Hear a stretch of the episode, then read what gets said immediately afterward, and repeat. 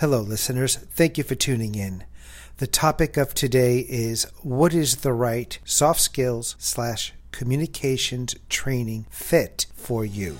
You're listening to Empowering the Communicator, where solutions to unique communication challenges are discovered, connecting you to your audience with influence and impact. With your host, Anthony Vincent Bova, leading communication pain point and solution specialist. In life, as the professionals we are in the pursuit of raising our standards, we train. That's what we do. We train and then we train. And we train over the course of years.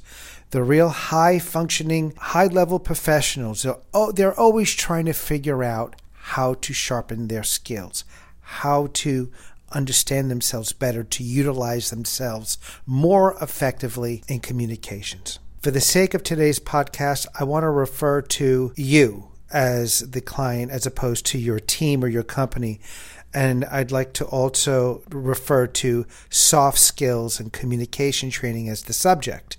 So if you're listening to this podcast and you're thinking about this for someone else or your team, your company, make the adjustment. Same thing if you're not looking at this in relationship to communications, but maybe some other area of business, technology, what have you. Just make the adjustment for that. Before I start, I want to talk about why many professionals need soft skill communications training. And the answer is simple in theory, and that is this. They need it a lot because they've stayed comfortable. Now, what, what do I mean by they've stayed comfortable? If you're listening to this podcast, there's a good chance you have a high level of knowledge on your subject, but your delivery is not as high as your knowledge. There's the gap that you're always looking to close. Your knowledge is high, but your delivery is not as high. Let me give you a very classic, cliche example, but it's a great one, and that is the example of public speaking. Many people, you've heard so many different speakers and talk about how public speaking is one of the scariest things. It's in the top ten, the top five of, you know, the most horrible things in life is public speaking, all that.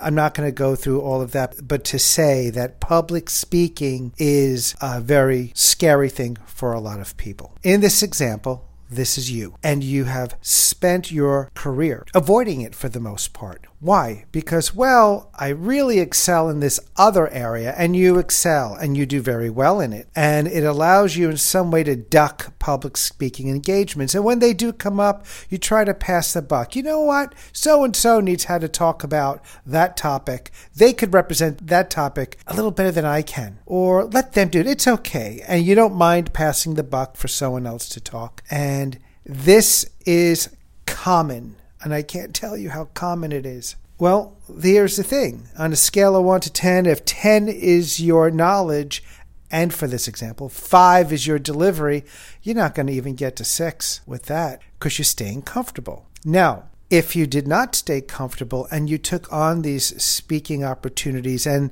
you went to these soft skill and communications training and you applied what they taught you in risk situations, would it be a ten? I don't know, but probably up to a seven at least, or maybe an eight, right? So a lot of the pain in that one has related to this area is that they've stayed comfortable and let the fears, apprehensions, discomforts kind of control your ability to kind of go forward or not in exercising uh, these muscles that you have to do that are uncomfortable. Now, what makes the best fit for you? In my experience, in the many decades I've been doing this, in the many years I've been training, it really falls into three categories. If you're seeking training, listen to these three categories, and this is the checklist here. You ready? One, competency. Is the facilitator competent in what with he or she is training? Is there a level of mastery? Do they own, I should say, do they own a level of mastery in the subject of what they're teaching related to soft skills and communications? Two, does the methodology resonate with you? And this is important, really important, because, for example, and I use this example all the time, if someone were to say to me, you know, Anthony, I can help you communicate much more effectively. The methodology is you're going to fake it until you make it. I couldn't do it. I just couldn't do it. It violates every part of my existence. Fake it until you make it. No. And even if you can show me proven stats on this, if you can say, look at this, and even interviews and endorsements, and but the methodology was fake it until you make it, I still would not be able to rally around this facilitator, this whole way of thinking. I couldn't do it. I would reject it. I just would reject it. So that's two. Three, does the facilitator provide a safe environment? I'm going to say it again. Does the facilitator provide a safe environment? Because I want you to think about this. If you've been playing it safe, right, been staying comfortable, and you say, all right, I'm going to get uncomfortable. I'm going to go and put myself out. You got to have two things. You have to be safe and you got to feel safe. You've got to be in a place where you can fail. You've got to be able to know you're going to flop around, because your success and your growth will not come from succeeding, if that makes any kind of sense. It's going to come from trying something out and it won't work. And then you try something else and you realize, wow, that was a breakthrough. It's sometimes it's taking three steps forward, one step back, but you've got to have an environment in which you can freely explore that. If you are only in an environment in which you feel like you have to shine, everything is a win. What's your win? Why did you? You're really not going to grow. You're not going to stretch in the way you need to stretch. So that bottom line is critical. And in order for you to really explore in that way, you really have to be safe. So those are the three: competency, methodology, and does the facilitator provide a safe environment for you to work? Now here's the rub. I call this the gray zone. And that is this. There are times you're going to feel very uncomfortable, perhaps even defensive. Why? Because if you've been playing it safe, if you've been, been comfortable and now you're uncomfortable, it, that might unto itself by default push some buttons. Now, why are your buttons being pushed? I didn't say, why did the facilitator push your buttons? Because maybe the facilitator is not pushing your buttons at all. But your buttons could get pushed. And it's very natural and it's very normal. But the question is why?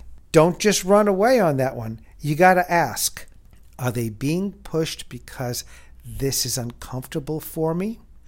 Or are they being pushed because there's an ill spirit, something going on with the facilitator that is legitimate that I should be defensive to? I mean, hell, I want you to defend yourself. I want you to protect yourself. You should always be protected, right? If a facilitator is coming at you in a way that you feel that that's weird, that's off, that's not in alignment, then yes, trust your instincts on that. And I'm not saying to doubt your instincts. I'm just asking you to question. Question if your buttons get pushed. Why? And in that, make a decision that if you're going to stay, to stay knowing that information with full commitment, or rightfully so, protect yourself, maybe exit or address the situation with the facilitator. I can't tell you, I don't know. I don't know the situation, but look at it from that angle. That's the little gray zone I want you to look at. Now, I'd like to go into some of the mistakes. And the mistakes are the three common ones that come to me all the time. Number one, wrong training. It's not the right fit. You thought it was the right fit. It got rave reviews, or, you know, so-and-so spoke about the training in a, in a very colorful way and said, you have to go. For an example, you register for a communications class that you believed was about delivery, and the class ended up being about how to craft a speech. Maybe you needed to know how to craft a speech, and you did not know until then. Maybe it was a godsend. You were there by accident, and now you found this wonderful class. Or maybe not. Maybe it's frustrating. You're really trying to work on delivery. I need techniques for delivery, and you're not quite getting to that point where you're working on delivery, but you're working on crafting a speech to deliver. You know, maybe crafting a speech, knowing how to do it in this class will actually help you with your delivery, but that's a side point. But the fact is, you want to get clear on what your needs are, and you want to do as much research as you can to understand if your needs will get met. So that's one. Number two, believing that checklist training will get you process training results.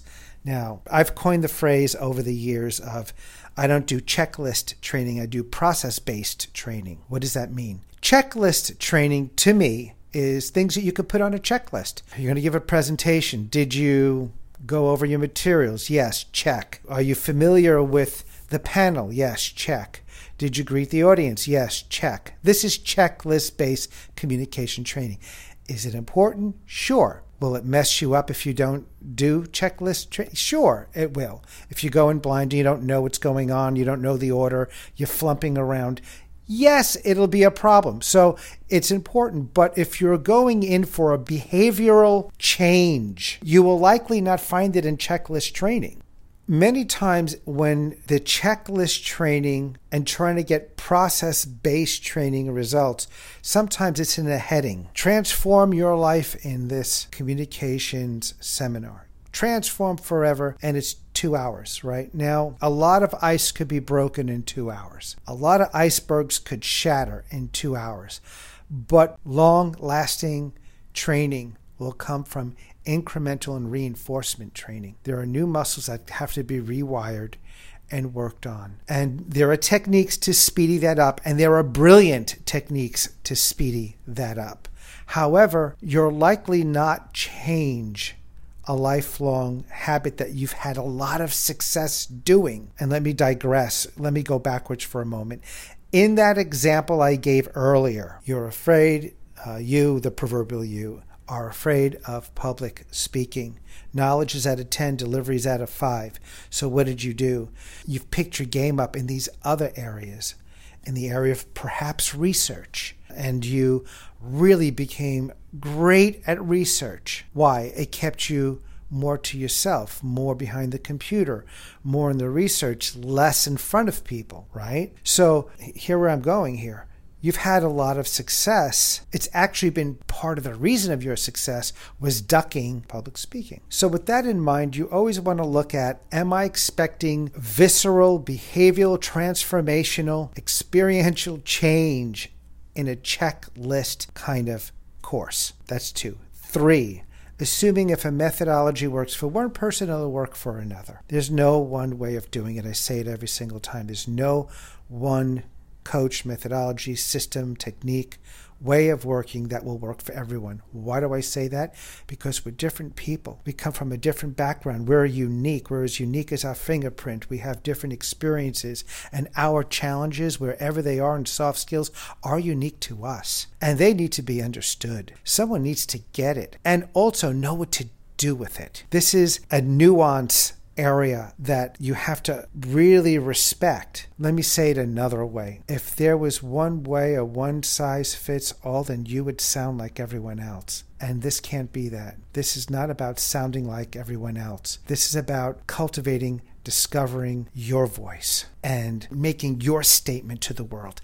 And that's the exciting thing. As we come to the end of this podcast, I want to go back to the beginning and say, as you look for your coaching and your training, does the facilitator have a high level of competency?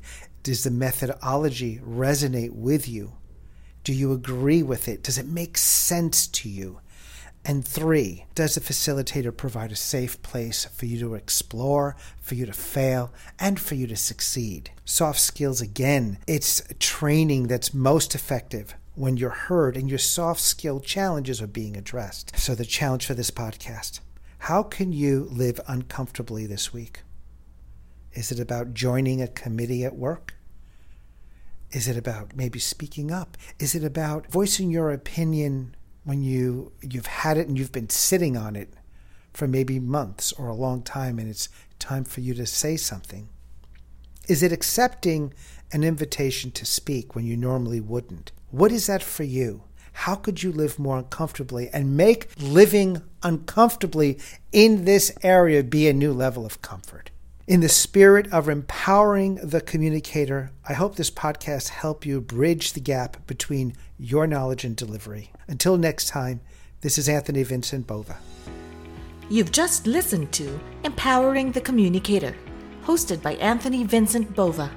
If you enjoyed this podcast and would like to hear more, please like and subscribe to this channel on your preferred podcast platform.